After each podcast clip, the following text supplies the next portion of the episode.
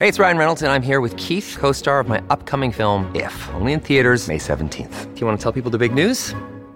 All right, I'll do it. Sign up now and you'll get unlimited for $15 a month in six months of Paramount Plus Essential Plan on us. Mintmobile.com slash switch. Upfront payment of $45 equivalent to $15 per month. Unlimited over 40 gigabytes per month. Face lower speeds. Videos at 480p. Active Mint customers by 531.24 get six months of Paramount Plus Essential Plan. Auto renews after six months. Offer ends May 31st, 2024. Separate Paramount Plus registration required. Terms and conditions apply if rated PG. Another day is here and you're ready for it. What to wear? Check. Breakfast, lunch, and dinner? Check. Planning for what's next and how to save for it? That's where Bank of America can help. For your financial to-dos, Bank of America has experts ready to help get you closer to your goals. Get started at one of our local financial centers or 24-7 in our mobile banking app. Find a location near you at bankofamerica.com slash talk to us. What would you like the power to do? Mobile banking requires downloading the app and is only available for select devices. Message and data rates may apply. Bank of America and a member FDIC.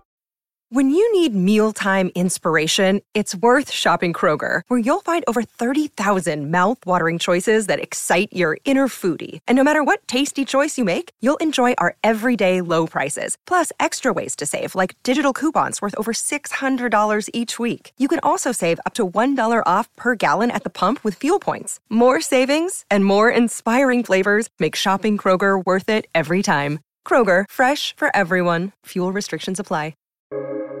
Welcome to the New Books Network. Uh, hello and welcome to New Books in History, a channel of the New Books Network. I'm Bernard Keo, lecturer in Asian history at La Trobe University, and I'll be your host today. Before I begin, I would like to acknowledge that I'm speaking from the unceded lands of the Wurundjeri and Bunurong peoples and pay respect to their elders past and present. The question of who is Chinese and how Chineseness as an identity is constituted has been a recurring question, particularly in the context of the extensive Chinese diasporic community. In Contesting Chineseness, Nationality, Class, Gender, and New Chinese Migrants, published by Amsterdam University Press in 2022, Dr. Sylvia Ang investigates these questions in the context of Singapore, with a specific focus on unraveling why tensions exist between Singaporean born Chinese and new Chinese migrants from the mainland, despite a shared sense of ethnicity, heritage, and culture. Combining traditional and digital ethnographic methods, she brings to life the intricate contest between Singaporean Chinese and new Chinese migrants on what it means to be Chinese. Contesting Chineseness is a valuable and timely contribution to the literature on the Chinese overseas, which demonstrates how an intersection of local and global developments have come to shape the experiences of contemporary Chinese migrants working and living in Singapore. Today, Sylvia joins me live to discuss her fantastic monograph. Uh, thanks so much for taking the time out to discuss your work. Um, so, before we get into the nitty gritty with your excellent monograph. Um, I thought we might start off by letting you introduce yourself to the audience. Could you maybe give us a bit of a background into your trajectory as a sociologist more broadly and what motivated you to study migration identity as your specialization a bit more specifically? Right. Um, thanks, Bernard, for having me, and thank you for um, doing this. It's not easy to be a host as well, I suppose. Uh, before I start, I'd like to say that I'm speaking from the unceded lands of the Woi Wurrung and Boonwurrung peoples of the Kulin Nation. I'd like to pay my respects to elders past, present, and emerging, always was, always will be Aboriginal land. Now, um, it's an interesting question uh, on the sociologists. Um, well, although I identify as a sociologist of migration, ethnic relations, and social inequalities, my work is actually quite interdisciplinary. And uh, really, it spans across the fields of sociology, cultural studies, uh, geography, and Asian studies. I think um, I'm happy, however, to identify as a sociologist because my research uh, and the book, of course, is always concerned with how the individual interacts with the broader social world and how even as structures shape individuals, individuals also shape structures. Now, regarding migration um, and identity, right, uh, in your question, I think some of my motivations uh, do stem from my own background. Uh, you might be able to tell from the accent as a Singaporean, you can't run from it. Um, I grew up in a settler state, right? Really, it's a settler state uh, where other than the native Malay um, ethnic group, uh, all others are immigrants or have ancestors who are uh, who were immigrants, and immigration didn't stop even after um, so many migrants have settled. Uh, one may know that Singapore is highly dependent on migrant workers, whether low wage or high wage. So there's a lot of diversity in Singapore, not just in terms of the settlers' uh, backgrounds, but also the migrant workers from various backgrounds who live amongst Singaporeans. So I think uh, it's it's hard not to be interested in migration and identity when one has lived in Singapore. Yeah, thank you for the fantastic kind of introduction to yourself. Uh, so we might turn to your book, and so I guess the first question I should ask is, what do you think of as the primary argument for contesting Chineseness? Right. Um, the primary argument of uh, the book is that Singaporean Chinese and mainland Chinese migrants, so we're talking about uh, newly arrived migrants from mainland China, um, that they have different imaginaries of Chinese identity. And to draw this out, uh, what I do in the book is really two things. First, uh, I detail how participants, right, and I interview Singaporean Chinese as well as mainland Chinese migrants. Uh, I detail how they imagine Chineseness alongside nationality, class, and gender. And these factors combine in myriad ways to produce hierarchies of Chineseness. The second thing the book does is to consider participants' interaction with state discourses on migration and Chinese capitalism to show how the state and China's rise shape their Chinese subjectivity. So essentially, my analysis aims to contribute to unpacking the complexities of mass migration, super diversity, and assumed homogeneity of the Chinese category. Yeah, so um, of moving on to your introduction, what, what I really liked from it is this kind of opening anecdote, because as someone also of Chinese descent, um, but from Malaysia rather than Singapore, this is kind of an all too familiar scenario for me, uh, though I also have the baggage of not speaking Mandarin fluently, which makes these interactions kind of tricky. Um, I know the monograph focuses specifically on Singapore, but as someone who's lived and worked between Australia and Singapore, what differences have you kind of found in terms of your own experiences, uh, your experiences of Chineseness in the two countries? Mm, really interesting. Um, well, I would like to ask you about yours too, but uh, well, okay, I'll talk about mine first, maybe. Uh, well, to put it simply, I think in Singapore, uh, I I used to be part of the dominant ethnic group, uh, you know, the the Singaporean Chinese group, and I enjoyed significant privileges over uh, minorities. Uh, although I must say that uh, although I've been labeled Singaporean Chinese, my heritage is actually quite fuzzy. So that's uh, also talking about how really a lot of people's identities are very fluid, but uh, we have been forced to go under these four categories in Singapore, which is Chinese, Malay, Indian, and others. Um, in Australia, I've faced racism due to my appearance, uh, my appearances uh, of appearing, you know, like a Chinese. Um, and I could stop there, but I'm not likely to, because I'm always about gender, right? Social inequalities and hierarchies of power. So I will add that, and this is not to diminish uh, minorities' um, experiences in Singapore, okay, but to give you a better idea of the power hierarchies in Singapore.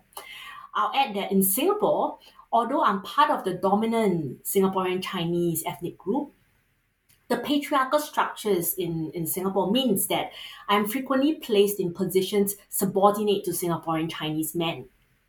Uh, of course, in Australia, you know, there are experiences, uh, and I do experience the intersection of racism and sexism, uh, but I think for sexism to a lesser extent. So uh, sometimes I think about which I can tolerate better, uh, you know, sexism in Singapore or racism in Australia. So I don't yet have the conclusion. no, it's a, it's a really good point, and, and sort of uh, I don't want to take too much time discussing my own experiences, but it's an interesting thing that I often think about with fellow migrants, um, especially in Australia as well, in the sense that there is that strange positionality that you have as a double migrant, or in my case as a double migrant, in the sense that you know, in Malaysia, uh, Chinese are seen as the minority group as well, and sort of in Australia, it's the same thing. So I've, I've seen sort of similar things, but it's a very different type of intersectionality as well. But but and as you mentioned, gender uh, being male, that sort of gives me some privileges, uh, but in the kind of Australian versus Malaysian context, that becomes tricky as well. But let's not talk about me. Let's uh, talk about your book instead. Um, have you found that your personal experiences as both as kind of an insider and outsider, particularly as someone who grew up in Singapore? But then spent time studying overseas. Has that assisted in the research process? It's something I asked because I was struck by your discussion of methodology, which not only demonstrated this really thoughtful positionality, and, and you know, you mentioned that in your uh, response to the previous question as well, but it's also this kind of reflection of the migrant experience, albeit to a Western country rather than to Singapore. Mm-mm, really good question. Yeah. Um, now, it was very interesting to go back to Singapore uh, and do this research. Uh, I haven't been overseas for very long then. Um, you know, I was only living overseas in Australia for four years before I went back to do um, my field work. And um, despite that, I think you know being a candidate of uh, overseas university kind of helped uh, because I was kind of part stranger to to both the Singaporeans, uh, Singaporean Chinese, and also to the mainland Chinese migrants. Um, so I think simultaneously, I was occupying an insider and outsider position during my field work. Uh, as an insider, uh, you know, with Singaporean Chinese, I could uh, do strategies of code switching. So I can uh, speak a quite good Singlish or or maybe not now anymore because I've been in Australia for a lot longer, but um, I could do English, Singlish, I can do good Mandarin, I can do bad Mandarin, and even some Chinese vernaculars. Um, so that is to really minimize the kind of uh, distance between um, Singaporean Chinese and myself. Um, but at the same time, right, I found it useful to position myself as an ill-informed overseas returnee, uh, you know, Singaporean. Like, oh, you know, I've been away for four years. I don't know what's been happening with Chinese immigration. Can you tell you tell me more about like these mainland Chinese migrants? So that's what I did. Uh, and and I think a lot of uh, my Singaporean Chinese participants felt like they were in a position of power to educate me. And so I got a lot of information out of that. Now, my position as an insider Singaporean uh, while interacting with Chinese migrants was really interesting because uh, definitely it came with benefits um, because so many of them have so little interaction with Singaporeans. Uh, and I talked about this in the uh, chapter on Geylang as the new Chinatown. Uh, I, when I met up with a group of mainland Chinese construction workers, um, and it was a whole table full of them. I think it was like a good seven, eight of them. And they actually said uh, they have never had the opportunity to interact with a Singaporean. And they were actually treating me like a star. They were like, you know, interrupting each other to ask me questions about Singapore. So in that way, I was very welcome into their com- company. So that really helped. Uh, and then at the same time, uh, because I identify as a graduate student, uh, you know, in an Australian university, uh, I could also seem as an outsider, which uh, mitigated the wariness they may normally have with other Singaporeans. They're like, ah, she's not the same kind of Singaporeans that have been discriminating against us. You know, she studies overseas. So that helped as well. Yes. Yeah, and, and sort of continuing with methodology, admittedly, this is a bit of a big question that goes slightly beyond the book, but as someone who practiced digital ethnography as part of uh, your research, what do you think of the rise of you know new technologically enabled ways of doing research in recent years?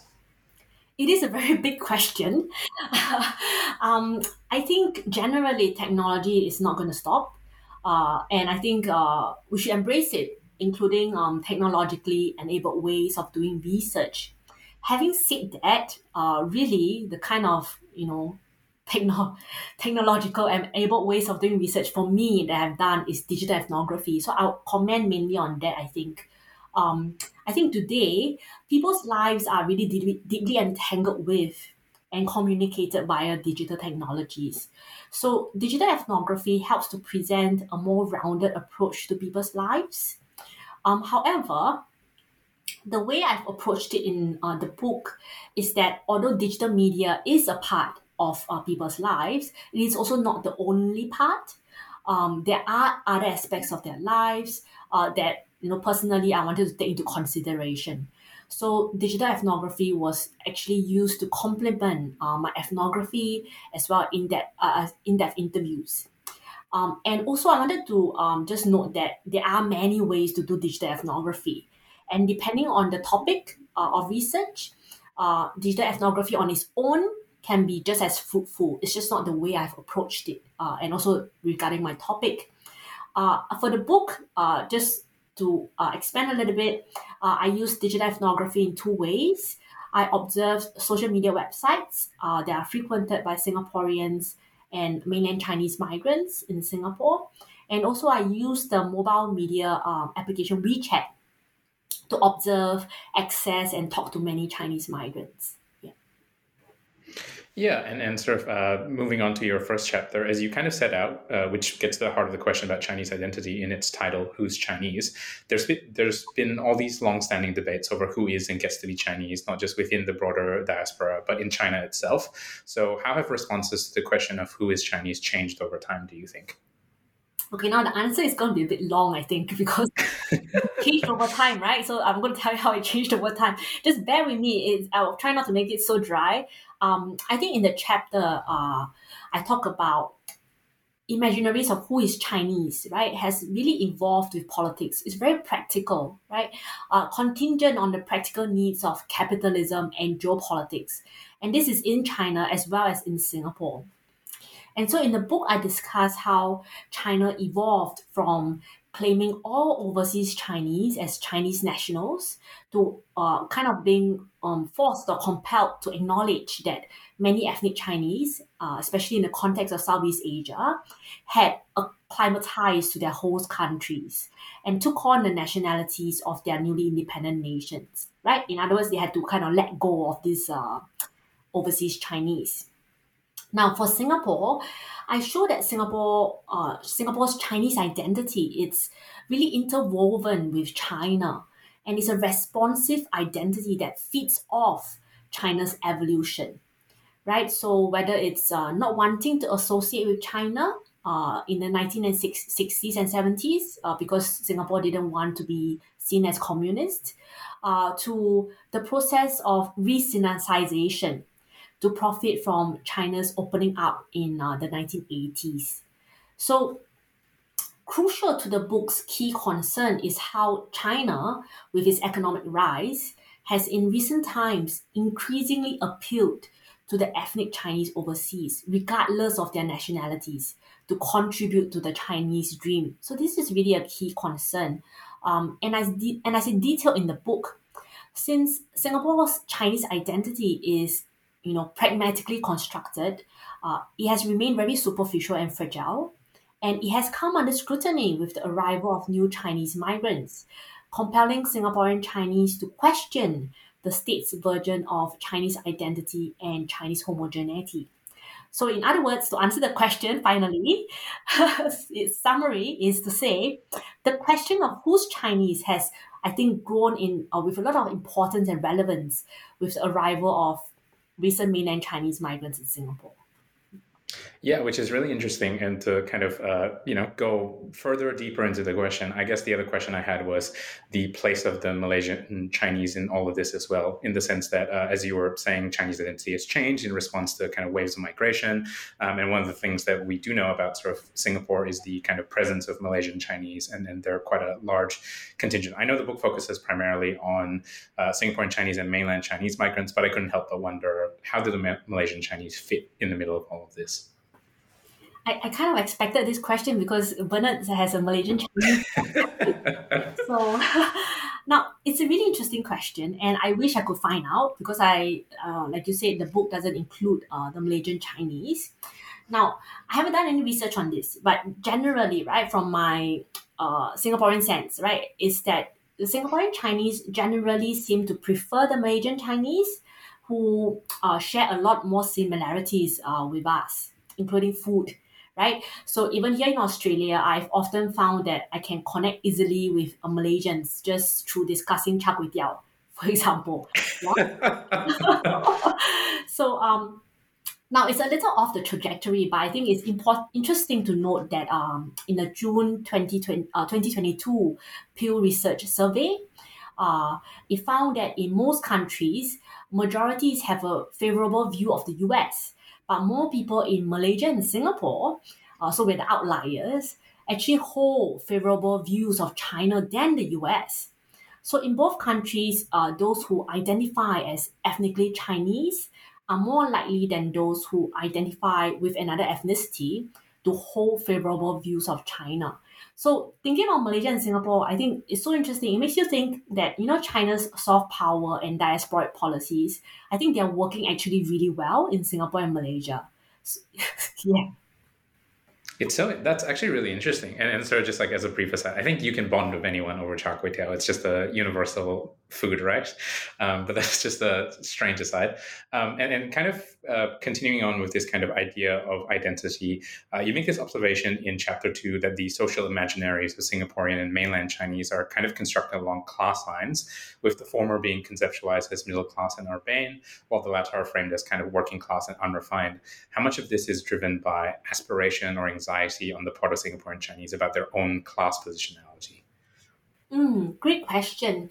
Now, in the book, I focused on how Singaporean Chinese imagine the Chinese, especially female migrants, as marked by bad dressing, poor hygiene, and sexual immorality. For the Singaporean Chinese, these markers are imagined to be mainland Chinese migrants' embodiment of the third world status of their country and which construct Chinese migrants as of the lower classes. Of course, this is contrary to the fact, right? I mean, China is nowhere near third world, but the imaginary of China as third world has stuck uh, in the Singaporean Chinese imaginary because so many of our ancestors, like our grandparents, uh, actually fled from a very poor uh, China that had famine uh, then, right? Um, now, Chinese migrants perceived lower class status is linked to Singaporean Chinese denial of their cultural citizenship, which is intimately linked to anxieties about immigration. Uh, that the middle class Singaporean, right, will be engulfed by the incoming mainland Chinese migrants and their taking out of Singaporean uh, permanent residence and citizenship. So, uh, yes, the anxiety is about class. Um, but that is also very closely linked to uh, anxieties about immigration, basically. Yeah, and, and sort of like going to the point that you were saying about the kind of uh, perceptions of Chinese migrants, mainland Chinese migrants, there's this kind of sensory perception that you talk about as well, where they're kind of seen by Singaporean Chinese as smelly, dirty, unfashionable, uh, kind of. Uh, is, is that this kind of mirror to the discourse that British colonizers had towards Asian communities during the colonial period, or is this something that's kind of different? Mm, interesting. I, I wouldn't say it's a continuation of colonial attitudes because I think it's quite different how uh, white colonialists enact racism on non-white people, right? People of color. Rather, I would argue that it's an evolution of racism from biological racism to cultural racism. Um, despite the lack of difference in skin color and phenotype, right? These markers of difference are like smell or you know being dirty or unfashionable have circulated and take on their own shape, right, in the Singaporean context. And I think fashion, right, which is what I uh, I think smell and, and dirt is it's uh, has circulated as racist uh, ideas uh, quite universally. But I think um, my take on fashion uh, in, in the book is quite interesting, at least to me, uh, is that every fashion is so subjective, right? Um, how does something so subjective become a mark of otherness? Right, according to the Singaporean Chinese participants. So while this chapter does echo uh, David Theo Goldberg's observation that racism travels not just geographically, but from one marginal group to another, it's also, uh, I'm keen to explore other contextual ways of producing difference.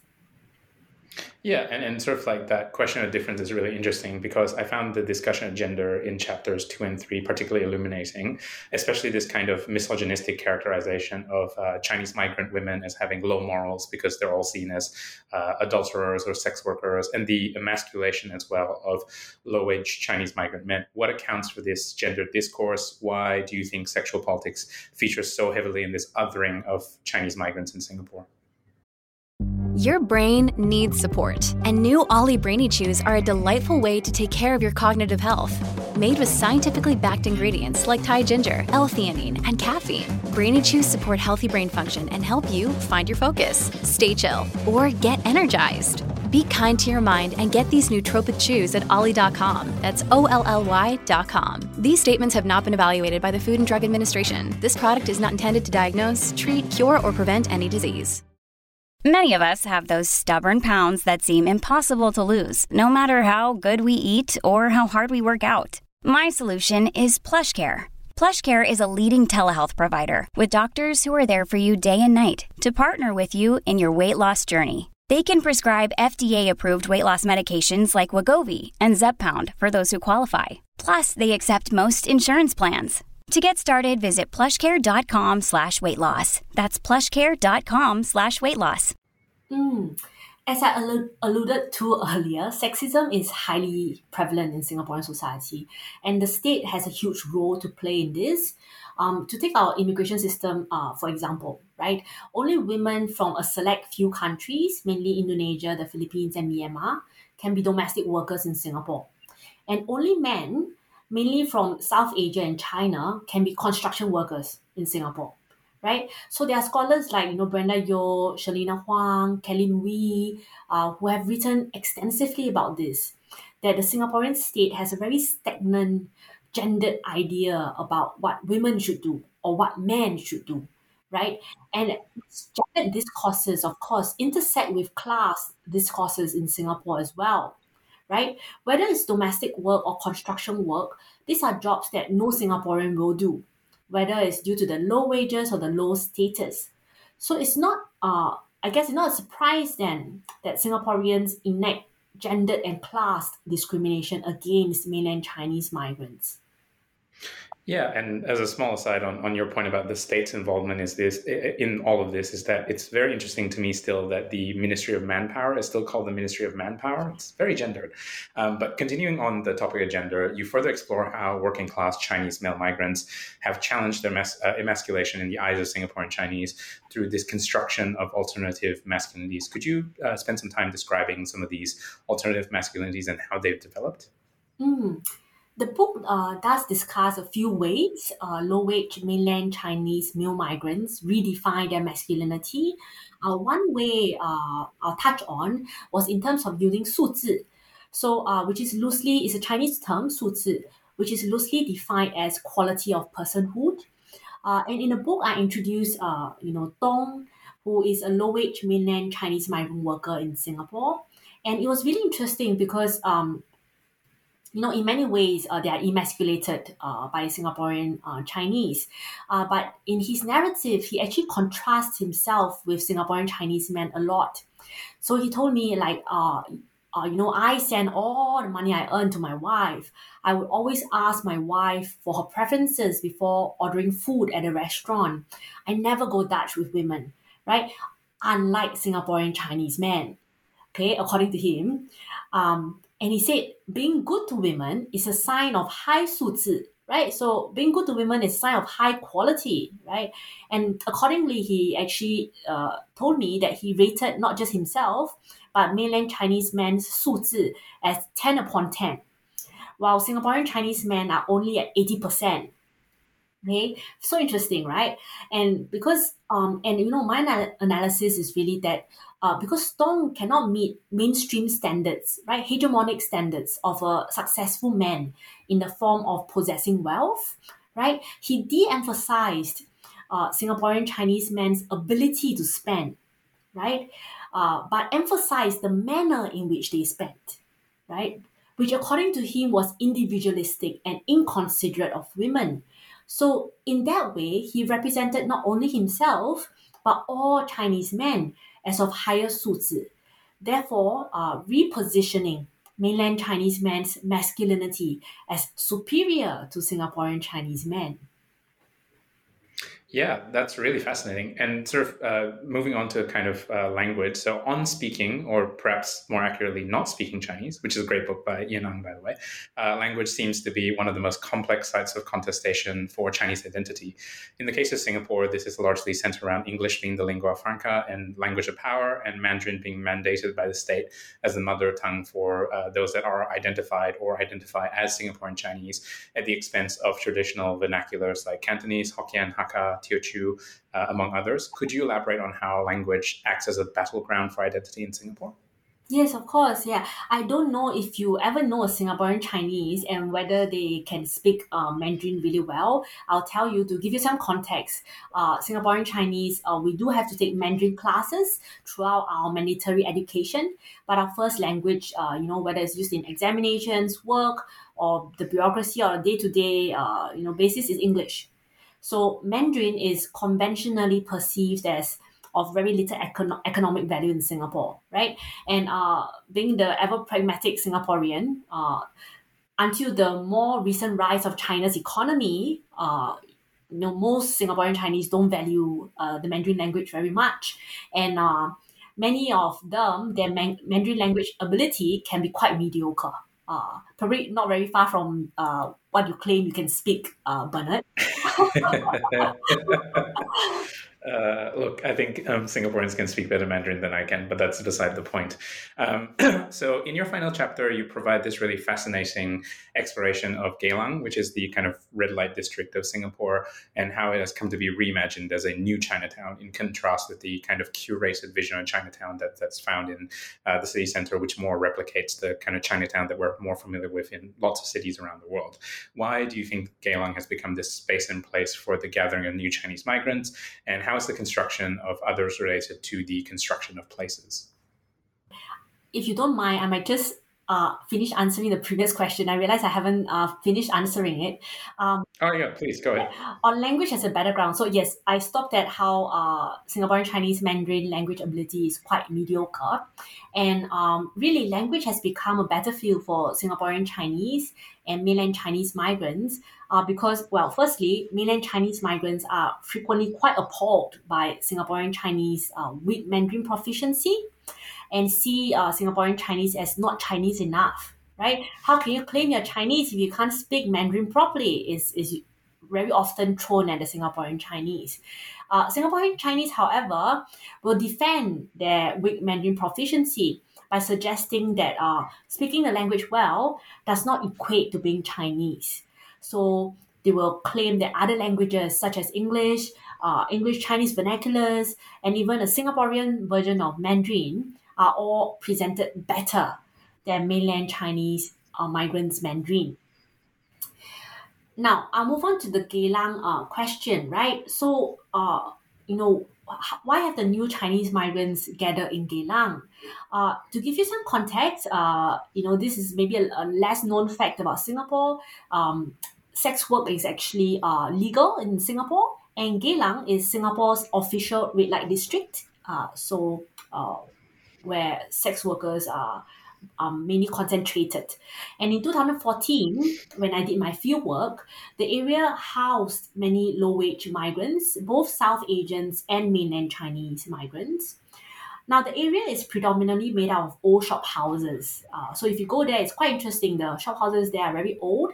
Um, but these shop houses would uh, would actually be, you know, um, split up their space, right? Uh, and they will be packed with multiple beds to house low wage workers, right? Uh, often under quite bad conditions. And many Chinese, mainland Chinese migrants are attracted by the cheap rent. Uh, so they actually um, started going there, living there. And subsequently, when businesses grew to accommodate their needs, uh, more mainland Chinese migrants became even more attracted to the area. Now, uh, the, on the question on how the construction of others is closely related to constructions of places. Uh, the chapter on Geylang as the new Chinatown showed that the seemingly innocuous construction of Geylang as a new Chinatown views a discourse of racialization. So, uh, in the book, I talk about how Singaporean Chinese um, and the media's construction of Geylang as the new Chinatown is deeply linked to imaginaries of mainland Chinese migrants as inassimilable. So Geylang, although it has been for decades, uh, really for a very long time, the state's red light district with attached vices, right, whether it's gambling uh, or, or things like that, it is now constructed as even more immoral and lawless due to the large presence of Chinese migrants. So the Singaporean Chinese construction of Geylang as the new Chinatown is really intimately linked to the construction of Chinese migrants as others. The implication is that the immorality and lawlessness in Geylang fits the immorality and lawlessness of mainland Chinese migrants. So, in essence, this chapter shows that the construction of others is closely related to the construction of places.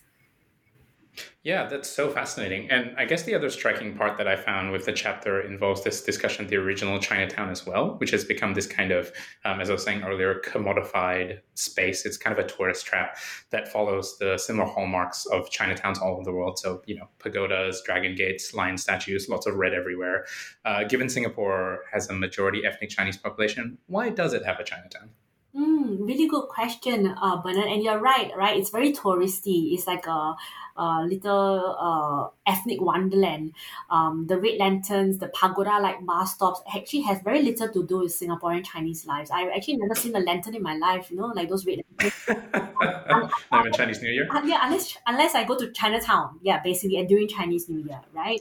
Um, now really interesting. Singapore's Chinatown is a colonial legacy, right? Because we were colonized um, it was the initial uh, congregating spot for newly arrived Chinese in the 19th century. And really, uh, the place is conjured by the colonial imaginary.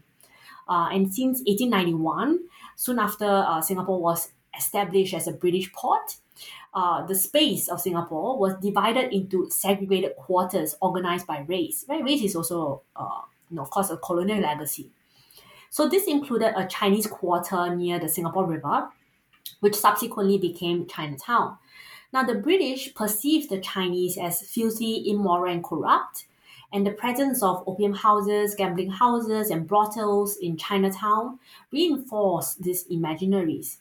So, racialized discourses regarding the Chinese, uh, you know, were allowed to reproduce but it didn't end with Singapore's independence because pragmatically, you know, knowing Singapore, the new Singaporean state actually appropriated these uh, British colonial structures and transformed them to suit its purposes, right, including for tourism.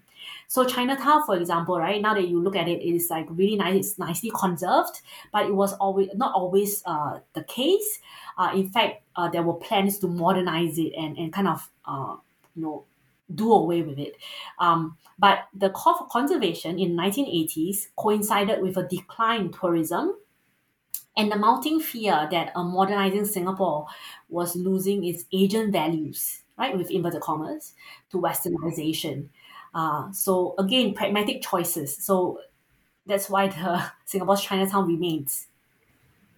And as you know, we've learned so far in this interview, uh, Singapore is a very pragmatic place. Uh, but to kind of wrap up our discussion on your book today, I wanted to ask what you thought might be the future of Chineseness as an identity in Singapore, and maybe even if it's too, if it's not too difficult to ask, globally as well. Uh, especially when we consider the continuous ascendancy of China as a superpower, both you know economically, politically, militarily, in all of the various senses. Mm. Yes, of course. Um, I think. Uh, I think the Singaporean state may finally have decided that in order not to be held hostage to Singapore, uh, to China, it must define its own Chinese identity, right? Which is why uh, in 2017, it opened the Singapore Chinese Cultural Center that cost uh, a US $110 million. So it's a lot of money. It's an 11 story sparkling building. Um, and uh, significantly, right, uh, and fascinatingly, the Singaporean Chinese Cultural Center came after the China Cultural Center, which was opened in 2015 during China's, uh, you know, President Xi Jinping's state visit to Singapore. So I think the and they're very close to each other. Yeah, they're both actually very uh, proximate to each other. I think this close proximity between these two Chinese cultural centers in Singapore may not be a coincidence.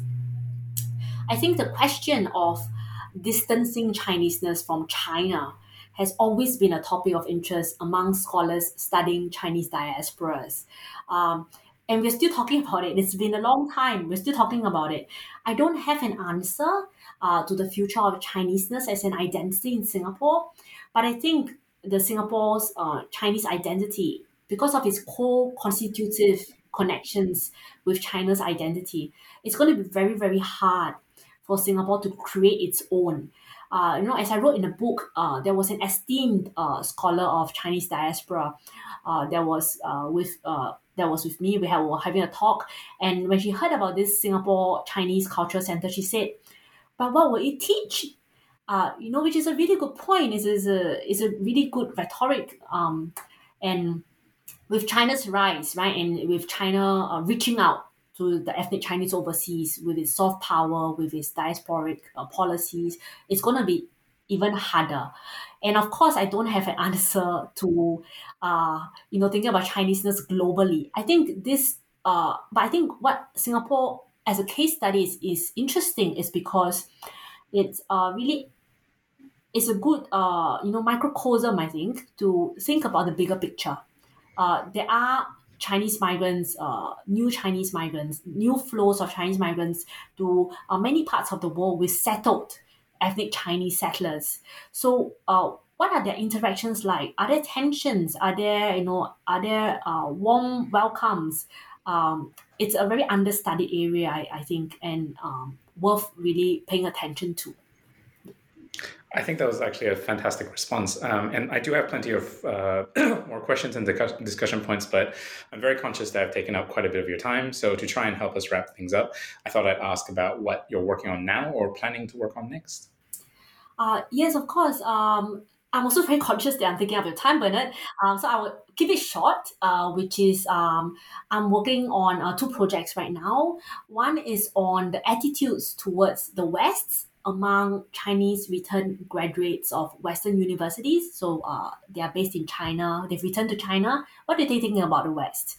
Uh, and another project is on how aspirations among the ethnic Chinese community in Melbourne, uh, in Australia, are shaped by class, gender, and nationality. Yes both excellent projects. Uh, the the former one about sort of uh, Western perceptions is particularly interesting, given Xi Jinping himself spent a little bit of time in the U.S. before going back to China, um, and sort of like there are various uh, senior members of the Chinese Communist Party whose children are still spending time in the West before they return to China. So it sounds like great project. And the other one sounds amazing as well. Um, I would love to stay and chat all day about our shared research interests, but I think it's time to bring this episode to a close. Uh, thanks so much, Sylvia, for coming along to New Books in History to talk about your book, Contesting Chineseness Nationality, Class, Gender, and New Chinese Migrants, which was published in 2022 by Amsterdam University Press. Right. Thanks a lot, Bernard. Thanks for having me.